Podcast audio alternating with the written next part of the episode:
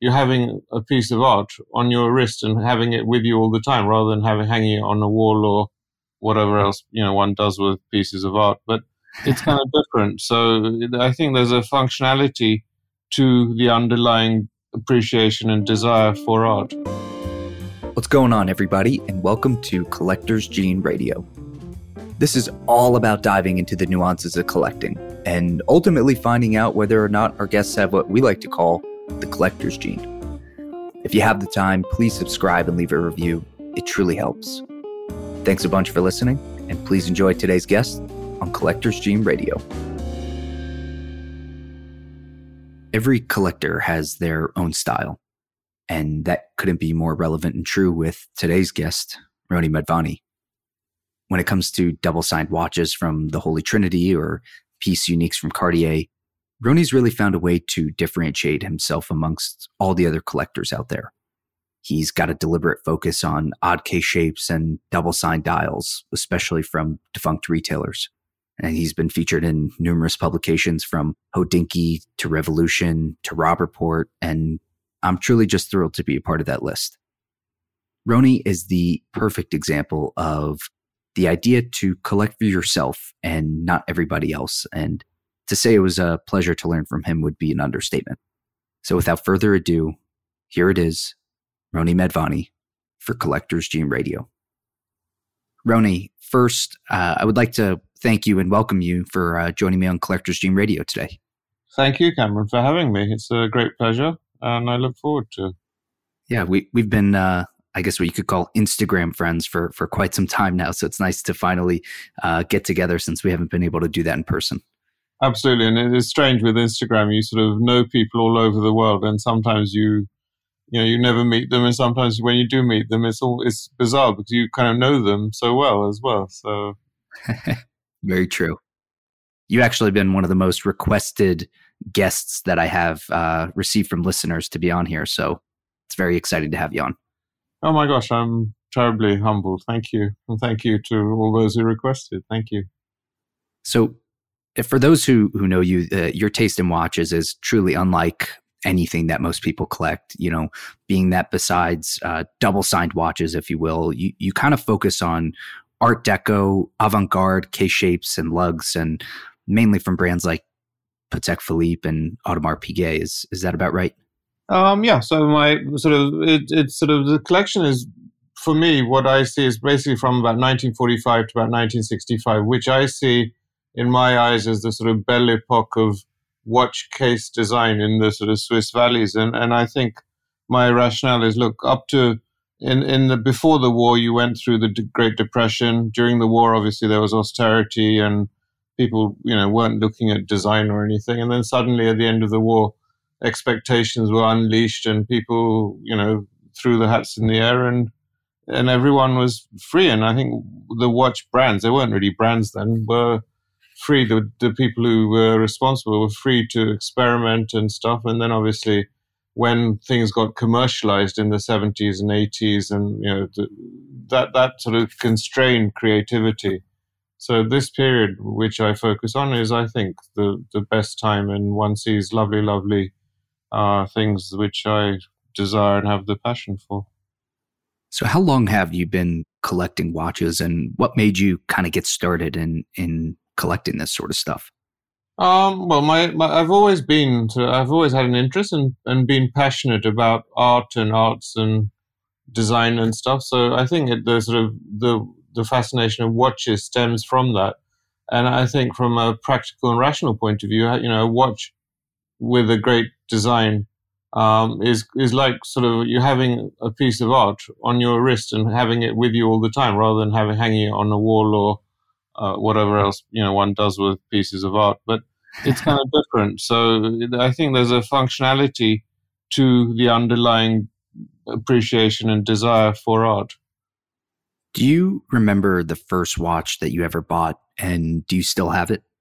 Um, yeah, absolutely. Um, so it was actually a Baume and Mercier. It was a chronograph, which I probably wouldn't, I don't like so much. And uh, and I keep sort of joking. I said, well, coming from Africa, you know, no one keeps on time. So when you when you have an appointment with someone, and especially political persons, they keep you waiting for hours and hours. So that's where you can play with your chronograph. But other than that, it has no sort of functional value to me. I'm not attracted to them. But going back to where you asked, uh, it was a it was a Brånemark uh, chronograph. It was a princely sum for me then. I was at university um, at the London School of Economics. I used to go past the window every day. It was 570 pounds or something. It took me, I think, about 18 months to gather that. And I must have gone to that shop on Bond Street at least 12 times to see it. And they must have been so fed up uh, by sort of going in, by me going in there. And it's so funny. I saw, and the lady who sold it, I'll never forget, it was a French lady and I saw her, I think about 10 years ago, working somewhere. And I went up to her and I said, I know you won't remember me, but you sold me my first watch. But yeah, and I still have that watch as well. I love it. Baume & Mercier actually made some really interesting stuff back in the day. I, I happen to have a um, a new old stock little time only Baume Mercier with a salmon dial and just really cool. Nothing, you know, too crazy or, or avant garde, but just just fun fun stuff. And uh, I think that they are we're making just as interesting a stuff for all the other brands doing some time only military style watches back then. And, it's strange, this watch that I picked up, it, it, had a sort of precedent in terms of the sort of 1940s chronographs. And I think it was based on that, even in terms of the size, even the strap uh, was a sort of fold over sort of leather one. So I think, you know, there was a connection definitely, definitely to what, um, a precursor to what I collect now in some way. Yeah, it's a good thing you don't wear it when you're uh, waiting for meetings, just ruining the movement and getting it serviced every two weeks. No, absolutely. Is there a specific period of time that watches like this were being created? I mean, I know you mentioned, you know, the period in which you collect, but if you put all of them in a photo, they all look like they could be from the same era. I mean, are there ones that you're finding that are outside of the range from where you collect? Well, I think it's strange. Like, I've been at it for what thirty-five odd years, and obviously in the first decade and a half, I didn't have the means to be able to buy watches. So one just uh, looked at them uh, and you know admired them, and, and I was like buying on eBay for two hundred dollars and three hundred dollars, which are actually quite lovely pieces. But but when I look at them now, I can one can tell. I think you know if if you had a cluster of watches that these were within a few years' range, th- these came from this period or this. It's just sort of, I think, uh, an in, sort of an instinct one develops from it. Um, yeah, so from that aspect, one one can tell. But I've been one tends to stay. I think for, you know, I think again with maturity as a collector, you tend to focus and stay within a certain comfort zone but uh, for sure, I mean, I've been in terms of not only in terms of design, but also in terms of brands. I mean, I, I used to hate anything to do with the 70s, but slowly it's, I think with the influence of Instagram and certain collectors, you know, you, you start seeing things and you suddenly develop a sense of uh, appreciation. There's, and, and that's really at two levels. One is, oh, look, it's a nice watch, but whether you'd like to buy it and wear it, that's a different thing. But it, it's, uh, you know, it, I think what social media and you know access to the internet has done is open up one's uh, traditional way of thinking and boundaries to just you know one's able to just see uh, and appreciate what else is out there. So I think that's a good thing. Yeah, absolutely. And when it comes to Patek collecting, there's a specific designer you love. Can you tell us a little bit about that designer and what about these specific designs speak to you the most? So Gilbert was uh, from Geneva. I think he was employed uh, at the age of a young age, 19 or something, by Patek Philippe, and they actually let him uh, experiment. And he produced uh, four. He actually produced five watches, but everyone sort of, if you read about it, it's like they say it's four, but there was one which is a one-off. But he he did some amazing designs, and in terms of just designing on paper as well. And and I'm talking of men's watches in terms of the four. So, you know, they were avant garde for the time and reflected that, that period of time, you know, in terms of sculpture from Mondrian and stuff. So I think that's really where the interest, uh, I developed the interest. And I saw one in an old uh, watch catalog from, I don't know, the late 90s. I think the precursor to Antiquorum was called Feldman Habsburg and something. So that caught my eye. And I think I was sort of lusting after that for you know a decade over a decade till I could afford one, and it's strange. So I managed I've managed to gather a few of them, And about in the, just before COVID, I think I thought, well, it would be nice to have him sign the extract from the archives, which is the bit of paper that Patek Philippe give you for vintage watches, for those who are not familiar. And I sent it to, I sent all the ex- extracts for the watches that I have, which he had designed to him. And of course, I think being old school, he sort of wrote back and says, well, I think I'll have to get permission from uh, the Sterns whether I can sign on their extract. well, it's not, it's not there. It's this my piece of paper. Yeah. Um, anyway, so I've, I've, I kept that and all the correspondence. So it's actually lovely. It's, it forms, I think, part of the story of the watches. Uh, and to have the extract signed by him and so and sadly he passed away. I think it was last year. It must have been pretty special for you. I, I think so, yes, and and it, it, sort of opened up a lot. I mean, he, then you know, one again through access to the information that's available, which wouldn't have been possible earlier. You know, he designed he when he when he left them, he set up his own, and his primary his primary business was jewelry, and he even had a shop in New York, which was open until three years ago. And his jewelry was fast, was amazing, and he also designed watches with his own sort of brand. And I've managed to find two of those, uh, and so it's it's lovely. I think if one's able to pursue one's passion, it's it's it's a wonderful thing. I'm assuming that production numbers on a lot of these watches must have been fairly low because, as you said, they weren't really commercially or serially produced back then? Well, there's two sort of references. I, I don't want to be too nerdy. There's uh, 3424 and 3422. Those were produced uh, quite a few. I mean, no one knows in terms of numbers from Philippe. Some say 24, some say 48. It's somewhere between that number for those two models. And then there are very various, you know, in terms of the metals and stuff. And obviously you have the yellow gold, rose gold, and then platinum, and the platinum being the rarest and then the variations in the dial types and stuff. But this is sort of getting probably too nerdy for everyone. But uh, no, no, keep keep it up. uh, and, and, then the other two were even rarer, and I think there was only six or eight produced. And there's one I think there's only six, and that's one which I don't have. And when it's come up, I've not been able to afford it. So it's on my sort of dream list uh, of watches.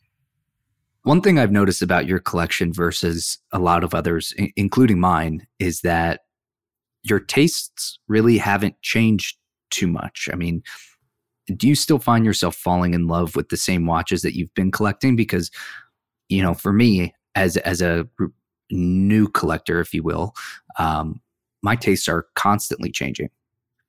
Um, I think I think for the first 10, 15 years they did change, and I don't, you know, I think till you find your feet in terms of what what draws you and what what you're in love with, I think it, it they do change, and then it sort of you stabilize and you focus and and it's all about you know getting different versions or getting better examples. Uh, but for, for for sure, what you know what I collected in the beginning, which was a hodgepodge of various things, it, it certainly evolved from that. One thing we don't really see in your collection are watches on bracelets. Is is there a reason for that? Um, I've never really liked them. I mean, I've, I've again of late I've been attracted, and I've bought one or two actually, um, but they're too big, and I have to resize them. And I think, well, is it correct to go and you know cut a bracelet that's what a watch that's eighty years old? Is that uh, a moral thing as a watch collector? Um, I, yeah, I, I think it, as long as you enjoy it, it doesn't matter. Uh, I guess so. Um, but I just kind of, I don't know. It's something I haven't got to terms with and do. But generally, I, do, I don't like wearing. I think that I find them too sort of flashy and stuff. But uh, but, I, but there's some bracelets I have been uh, attracted to. I must say. What about some of like the old uh, tanks and trays that came on like the platinum brick bracelets and stuff like oh, that. Oh, sure. I mean, I think I'd have to sell the wife and child for that, but uh, I don't think can but they're not going to come this lifetime. But uh, I think doing that is easier than finding one. Yeah, but and, and, Vegas was cruel to me when I went recently, so there's no chance at all of getting something like that. So maybe in the dreams, yes, I'd wear it for sure. Did you hit blackjack or uh? Yeah, uh, blackjack mainly, and and then the roulette table. But uh, oh yeah, roulette will get you. Yeah. Are there any modern watches that attract you? Um, I, the, a lot of the independent brands do, but I'll tell you, I'll be honest with you, I, and I know also there's the sort of paradigm change. Like you know, 10 years ago, you, it was not correct to talk about price and stuff. And now everyone, it's all about price. But I think some of the independents, I think I just find very pricey. And I don't want to buy a watch where, should I decide to, you know, I don't like it or I don't want it, I'm going to lose my shirt and lose half the money. So that's what puts me off. But I, again, I think this has changed. You know, like for example, Journe and stuff. It's but again, it's now unaffordable anyway, so that doesn't arise. But that's my fear. But but also there are a lot of um, independent watchmakers, you know, who I think uh, you know offer have some amazing stuff in terms of creativity and stuff. And I've certainly been uh, so a few of them have contacted me to get my opinion and stuff, and, and it's lovely to be involved there. And I, I think for sure I'd be taking the plunge with those. And then and then we also live in sort of difficult times where in many cities you can't even wear any fancy watch. So you have a range of what I think are affordable watches. Uh, you know, Dan Henry, Furlan Marri, uh, Baltic. So I think these are great watches for even for someone just entering. You know, they're you know below a thousand dollars and they make wonderful watches. Absolutely, and a big part of your collection is is uh, Cartier, but a lot of them are also modern Cartier that have been one off pieces for you. Are you attracted to any of the newer watches that Cartier's put out? Yeah, for sure. I, I think for me, Cartier, you know, as a brand, sort of means and stands for design. And I think that's from the very inception, be it watches or jewelry or anything, it's all about design. So I think that that aspect of the DNA sort of carried through. Um, I did buy a lot of vintage Cartier, and also before Richemont took over, there were a few which uh, I, I, bought. Um, and then, sort of, when Richemont took over, they basically didn't want to entertain custom watches, and they priced them so crazy. And you know, and and I think they, in my in my mind, you know, Cartier were like the family jewelers. You went in, and you know, you had a cup of coffee and nattered with the guy and stuff, and that all that didn't exist anymore. Um, and then about three, four years ago, I met someone, uh, a lady called Philippa at Bond Street, and she sort of was totally different. And I think the thinking in the company sort of changed, um, where they sort of decided to uh, offer custom pieces, and and there again started my romance with the brand. Uh, and in terms of custom pieces, there's two kind of levels at which I think every everyone's kind of doing the same variant with you know different colored dials. You know the the fonts and stuff on the dials remain the same, but just variations in the hands or the color of the dial or uh, of the crown. But I've they've been very kind to me and let me uh, do designs which are not their usual, but based obviously on the DNA of the brand.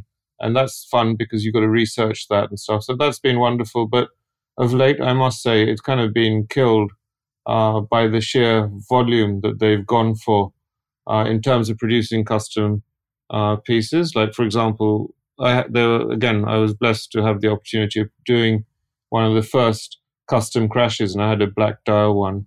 Um, but it's then uh, it's, it's, it's such a beautiful watch. But then they've gone overboard, and I, I, I understand now, and again from other people on social media, they, they're doing like 300 custom Cartiers. And if I'd been told that in the beginning, I don't think, to be honest, I would have done it. And then with a lot of my other pieces, I complained where a gentleman in London copied the same uh, sort of dial as I designed in actually 1999. And he said he saw it in the film, which is bullshit. But um, so I had a bit of a, I was a bit annoyed with that. So anyway, I went to Cartier, and they and they're responsible. Well, if you don't want anyone to copy your designs, just wear it in your living room, and that really pissed me off. Uh, and I think I, didn't. I didn't. It's a little frustrating. Yeah, that is because I think when someone you know has a custom piece, part of it is the exclusivity, is what we're looking for, and certainly it is for me. And, and and it's not you know I don't want to be I don't you know I don't own a Nautilus because I don't want to go out for dinner and see ten others wearing it. It's all about having something that's individual, personal, and sort of exclusive. But if, if, if every man and his dog's going to have one, well, what's the point? Um, Absolutely. So it certainly made me rethink this whole Cartier thing. And I think it's sad because I think the brand's grown phenomenally in the last three, four years. There's been tremendous interest in it. Uh, and also, I think they're not handling customer. I mean, with the recent thing over certain very desirable watches like the Crash, the Pebble, I don't think they've handled it as well as they should have. You don't tell collectors that, oh, you're not spending enough money. There's politer ways and more humble ways to communicate to people. And I know many friends who've been pissed off and have just walked away. Yeah, I mean, when when someone like you is going to a, a maison like that and and spending the money to have something custom made, which is above and beyond the cost as if it was serially produced. Well, I, I don't think it, it, it's sort of a cost issue. I mean, they're, they're very reasonable in terms the custom piece at 10, 15% more than the standard pieces. So that, that's not the issue. But it, it's just the way how you, you know, manage customer expectations, which has been my sort of message to them when they have been willing to listen. For example, over the Pebble, you know, I, I, I was always told, oh, you'll be one of the first because you're so passionate about it, you'll get one.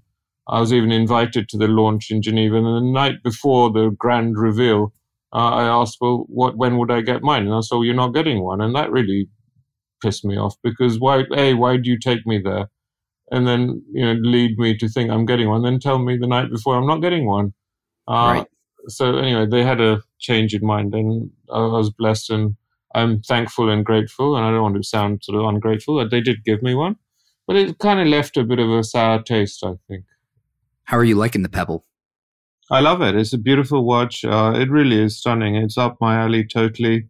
Uh, you know, it's it's so lovely. Yeah, I think they did a great job with it. I was happy that they didn't go any bigger than they did. Yeah, I mean that's always the fear. You know, when brands uh, get stuff from the past and they say, "Well, we only we don't want to do the same thing," which I don't understand why. Because it was if it was good in the first instance, what, what is the need to make it bigger or change it a little bit. But I think this is to do with corporate egos. You know, everyone wants to say I was behind it and leave a mark. They, they don't say, well, I used the same thing from before. So you're you're primarily based in in Uganda, which means you you pretty much have to travel to pick up any watch that you purchase. I'm assuming you're not getting FedEx overnight there. So oh no, reach. Does that affect the purchases you make, or is that kind of the protocol for you now? No, I think it's the protocol. And it's, it's, it's I mean, I've, I've, I've, I've sort of always traveled and stuff. So it, it, it's, I mean, it, what, what has changed is, is the, the internet and the reliability of the internet in Africa, for example, where you can see things. I mean, in, when it first started, and before, when there was no access, you know, you couldn't bid by phone because the phone line may be cut off in between. So that was out and you got your catalogs probably two months uh, after the auction. So it was a struggle. But uh, these days, obviously, you can. It's everything's done online and stuff. So it it certainly made it easier. And I think for me, uh, that whole experience of going to you know to collect the watch and meet the people who sold it to you is part of it. And I'd even go as far as I think in the last year or so too, the excitement of owning a watch is obviously it's there, but it's, it's diminished and what's more important, I think, for me is the enjoyment I derive from looking for the watch and what that journey entails, the people you meet, um, to learn more about a particular watch if it's got a history to it. That, that has more meaning than the acquisition of the watch itself. I know it probably sounds bizarre, but I, this is where I've reached, I think.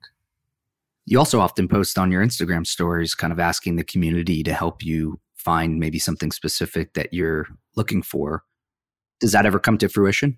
Oh, absolutely, and and, and each sort of as it is. I, I for me, each watch means something special. And for example, uh, if it's got an engraving, and I remember like 20 years ago, if it had an engraving, even myself, we we not no one would want to touch the watch. But for me, it's even more special now.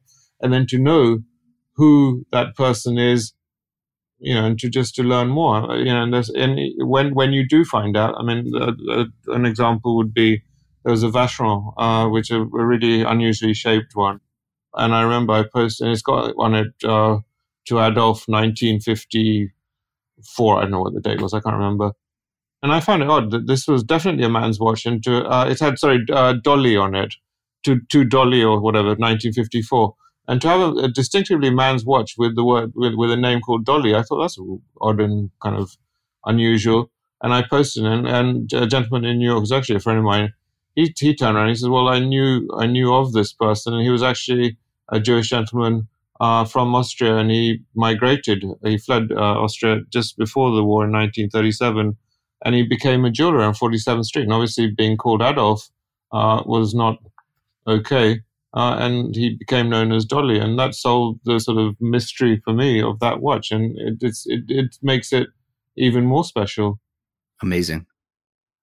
You also love to collect a lot of the same watches, but in several metals. Um, has that kind of become a part of your collecting journey to source the same model in all the metals it was made in? Um, I think that's that that's a, a, trait amongst collectors, isn't it? I mean, we have the sort of rock paper scissors of yellow gold, rose gold, platinum, and steel. So that that that's there for sure. And then, sort of another layer to that is condition. You know, if one finds something in a better condition, you'll try and exchange or get rid of the lesser one and get the better one. Uh, so that, that that's very much. And then and then for me, it's also been uh, you mentioned earlier, sort of uh, double signed dials. That's been another sort of fascination. For example, with vintage Pateks, and the what so the attraction for me is sort of retailer is no longer in existence, uh, or sort of from South America. Why South America? I just got a. I think it has an exotic twang to it to say it came from Caracas or it came from Havana. Sure. Uh, or from Peru, from Lima, or wherever. So that it's just, I think, the fun of it, really. Yeah, it's nice hearing you know didn't come from Geneva or you know any of these other big hubs. Yeah, you can get the sort of boring retailers, you know, Beyer or whatever. They're quite common, but uh, the exotic ones make it more special, I think. Since there's limited opportunities to purchase these watches, um, that you collect specifically, what attributes are you looking for when you find something that catches your eye you know are you are you okay if the case has been a little polished or does the dial need to be perfect i mean obviously when when all the attributes align that's the best case but what do you ultimately care about well uh, the, the first you know checklist obviously having got overcome the first sort of thing on the list is the design whether it's attractive or not then I think condition plays a big part. But I think it's when you're when you're looking for such watches, which are you know very rare uh, and don't come on the market. I think sometimes you do need to compromise, but not to an extent. Because at the back of my mind is I think you know they, they do they do cost money, and I'm conscious of that. And, you know, my background is we were thrown out of Uganda uh, as a community in a few decades ago and and I, I don't want to be in a situation where that if that were ever to happen and God forbid I have to sell off everything and I don't get back my money. So I've put a large part of my savings into watches and I'm conscious of that. So if one if you do buy uh, watches where you've compromised on, for example, the quality, I, it's going to be tough to sell, and I don't want to be in that situation. So that that's at the back of my mind as well. Do you have a story that sticks out of a finding a specific watch that you were looking for for a long time and then ultimately acquiring it? Uh, well, the most sort of one I've, I've always mentioned is the one from uh, I, I, acquired from Jason Singer, who I think is one of my idols. Um, so also a neighbor of mine. Oh, really? Okay. Um, but I think he's just he's such a lovely and cool guy. So basically, to, to, to say it quickly, I think a lot of people may have heard of it. Is basically there was a watch I was looking for, a Patek, which has lugs, which are like a devil's horns and I was looking for it. This is pre Instagram on all the forums. I used to like post like a madman every day. I'm looking for it, looking for, it for 10, 15 years. And it came up for auction. And there was a gentleman at Antiquorum called Charles Tell, and he sort of uh, told me, oh, it's come up for auction. And these were days I couldn't, again, bid on the phone because the phone lines were so unreliable. Um, so I put in a fixed price bid and I lost it. And that was the end of that. Um, you know, I said, well, I'm never going to find that watch again. And then Jason was reading these forums and he saw all my posts. Um, and then he contacted me through Charles and said, Look, I'd like to offer uh, this guy in Africa the, the watch at the price I bought it. And I thought that was, I mean, that's so amazing that someone so big as this would even consider something so gracious and kind. Um, and, and that's how I came to have that watch. And um, and it's funny, Jason, I've met him now two, three times. We, we're always in touch, and I'm always in awe of him but I was at JFK and I think he was flying to Phoenix or wherever it is, and I was flying back towards home. and we were the gates were nearby, and he said, "Oh, I'm at I think I posted something," and he says, "Well, I'm at the airport." And I rushed to see him at the gate, and I think my daughter was, and she said, "Oh, you're crazy! You're going to miss the flight." I was like, "I've got to see this guy," um, and, and, then we've we've obviously met a couple of times after that. But that, that's uh, the story of that watch. Yeah, yeah. So the watches that you collect are are not for everybody, right? It's it's no doubt that you have your own individual unique taste do you ever benefit from this when it comes to price, for example? The same way that someone would benefit from buying, you know, like a smaller case watch, something that's not for everybody. Well, I, I think it has its advantages, but I think more and more, and one of the things that gives me great pleasure is that when I people contact me, well, they've kind of opened their eyes that look, you can find smaller watches that are beautifully designed and stuff, and they're they're willing to wear it doesn't have to be some drug dealer type great big thing on your wrist. Uh, nothing that I've got anything against drug dealers, but you know what I'm saying with kind of big watches. But um, so I think people, you know, if you if you see, as I said earlier, that just looking at watches from the 70s kind of developed an interest in my mind. So I, I'm sure when people see these kind of smaller, more unique watches, you know, so I, I'm certainly seeing more, and it's reflected in terms of what's available and the pricing. I mean, before COVID, the year before, two years, I found Pateks are very expensive uh, to acquire, and there weren't many on the market. You know, the supply is dried up. People, collectors such as myself, will buy, and we're not going to sell ever. And so there's a limited supply. And I started um, looking at Audemars Piguet from the 60s, 50s, 60s, and you could buy them at you know two, three thousand dollars really nice, lovely watches, and then suddenly these watches today are now, you know, six, seven, eight thousand. So it seems that more people have developed an interest, which is great. When you started collecting watches, did you ever dream that you would amass the collection that you've amassed and and have all these, you know, piece uniques and all that sort of stuff? Was that a goal that you ever dreamt of? No, never. It just it just so happened, and then you sit back and reflect. Oh my God, you know, uh, and question like you know when you go to the bank safe and you look and stuff uh, the things and and, and, I, and the strange part is I don't I, I know in my head what I have um, but it, where they are and stuff and sometimes I've, I can't find them I've hidden them in a shirt pocket or something I can't find it I'll spend like four days frantically looking for for a watch or something but so actually, my daughter's been. Uh, she, I've, I've, I've been threatening to write a book, but I'm just so lazy. And then certain individuals said, "Well, we'll write it for you." And uh, for me, if I'm doing a book, I don't want it to be about my ego to do a fancy coffee table book, which is hundreds of dollars. That's pointless.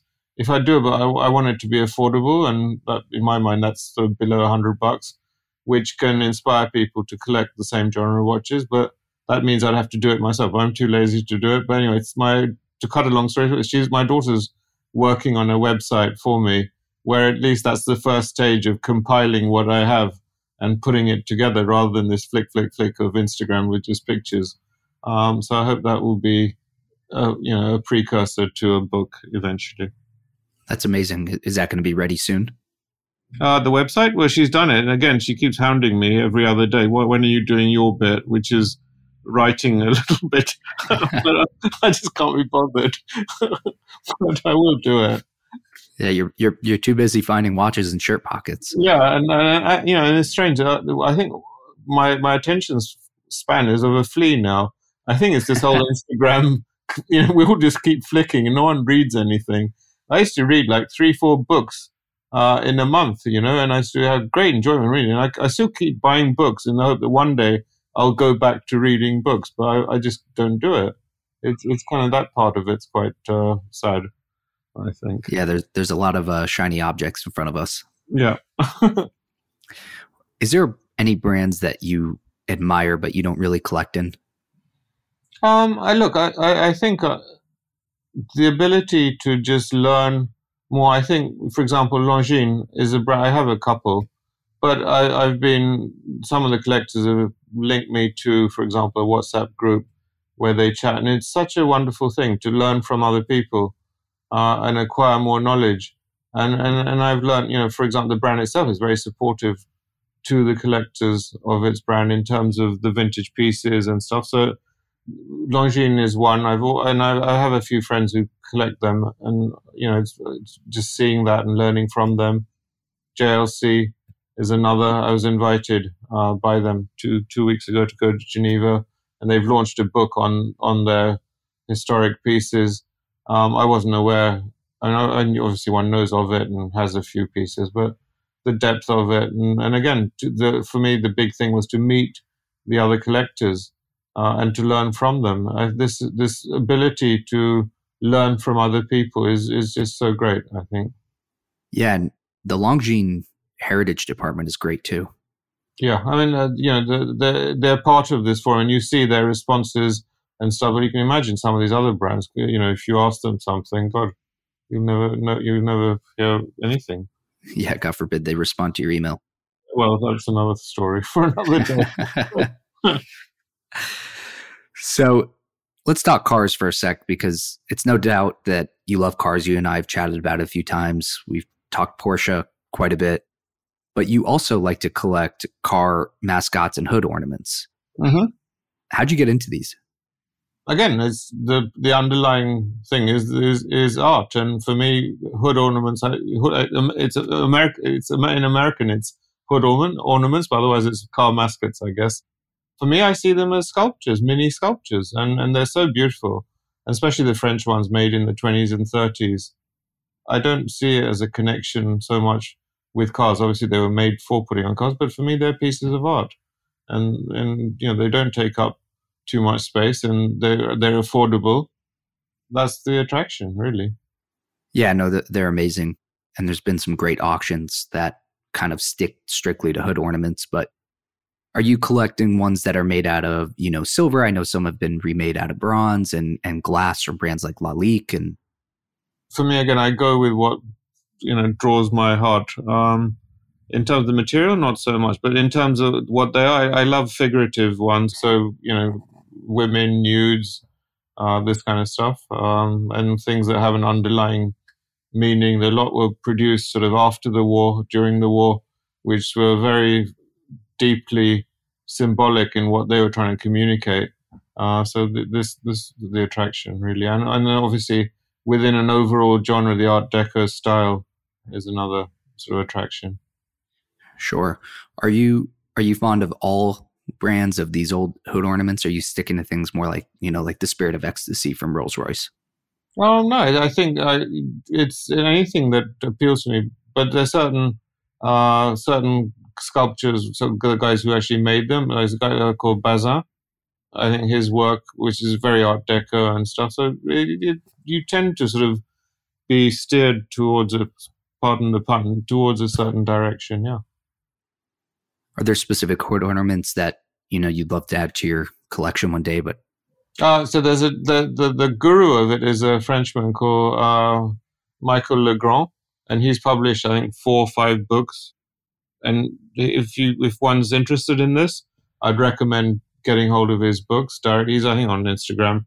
His English isn't great, but his books are wonderful uh, and they're reasonable. Um, and that's a good starting point. Uh, you know, just to see what's out there and learn more, and then develop and take take the journey from there. All right, Roni, let's finish up here with the collector's gene rundown. Sound good? Yep, go ahead. All right, what's the one that got away? Um, so there was a Vacheron with this beautiful enamel dial of a twin-tailed mermaid from about I think 1953. So this was offered to me, I don't know, 30 years ago um, by a, a, French dealer who used to live in Hong Kong. And I didn't have the money at that time. It was, I think, $30,000 or something. And then it came, he said, well, if you're not going to take it, I'm going to put it in auction. It came up at Bonhams. Again, I did put a miserably low bid, and of course, I didn't get it. It went for crazy money. But that opportunity, I lost that. But the the the effigy of it was from uh, sort of a French uh, mythology of a 15th century mermaid who sort of symbolized uh, clean water and who was the guardian of clean water and the sort of bearer of it. But it was such a beautiful enamel. Um, I, and the case itself, the work on the on the case, I, that was definitely one. I think Vacheron, I don't know how many were made, but Vacheron have one, and the one that I missed out, I don't know where that ended up.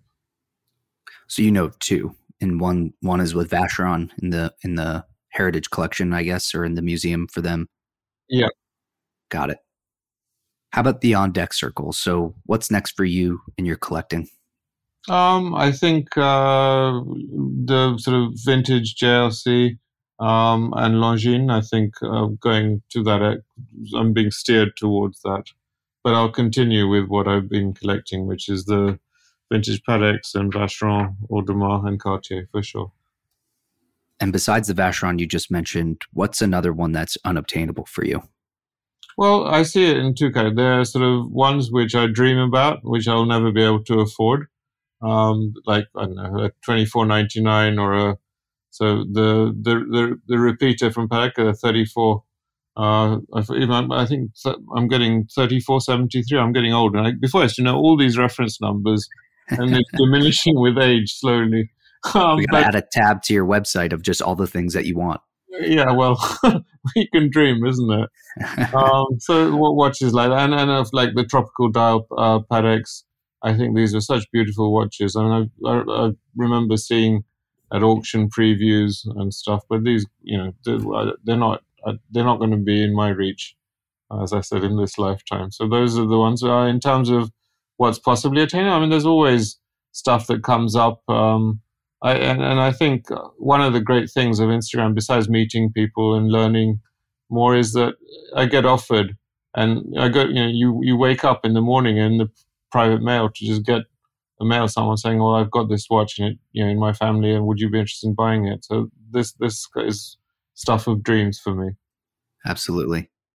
All right, page one rewrite. So if you could collect one thing besides watches and hood ornaments, what would it be? I think I'm intrinsically a hoarder. Uh, so anything nice, I keep buying, and I, I you know, I, will keep on gathering. It doesn't whether it's you know vintage photo frames, clocks, you name it. Uh, you know, I, I collect contemporary art from Africa, from India. Again, probably based on my heritage, Art Deco sculpture. There's about three or four artists. I, there's no end to it. If my resources were uh, sort of infinite, I'd just uh, be having a ball of a time. Shopping all day. Absolutely. If, that would be my dream life, I think. Yeah, I think for a lot of us, for sure. Yeah. How about the goat? So, who do you look up to in the collecting world? Um, I'm going to be sort of odd and say it's really other collectors, and I, obviously there, there's you know Auro, Jason, in the and there are many others who are not sort of public. But I seriously, I think it's just you rank and file collectors such as myself, and just to learn from them and see what they have. And it, it's great pleasure to just meet people and learn more about them, and and beyond just watches. Uh, this is what I love, and they're all all these are goats for me. The hunt or the ownership? And you answered it earlier, but we'll ask it again. The hunt. that is the it is the best part. Yeah, absolutely. Wearing a watch is is fun, but making that transaction and finding the thing that you're looking for to me is. Oh, and, and, and if that watch has a story, it's even it means more. And, I, and I, I link every watch to a story. If it doesn't have one, I don't feel emotionally so deeply connected to it. Absolutely. Most importantly, do you feel that you were born with the collector's gene? Oh, well, I'm a hoarder, so yes, I think so. Amazing. Roni, thank you so much for coming on and and thank you for all the information that you put out for all of us uh, other collectors and all your photos and your your willingness to to chat and, and share everything. Thank you. Thank you so much and it's been an absolute pleasure being with you here. We'll meet up in New York next time. Absolutely. We'll go for a beer or pizza or fried chicken. You got it. And, okay. and come to Arizona and, and visit Jason and I anytime. Sure. I look forward to it. Thank you. All right, that does it for this episode. Thank you all for listening to Collector's Gene Radio.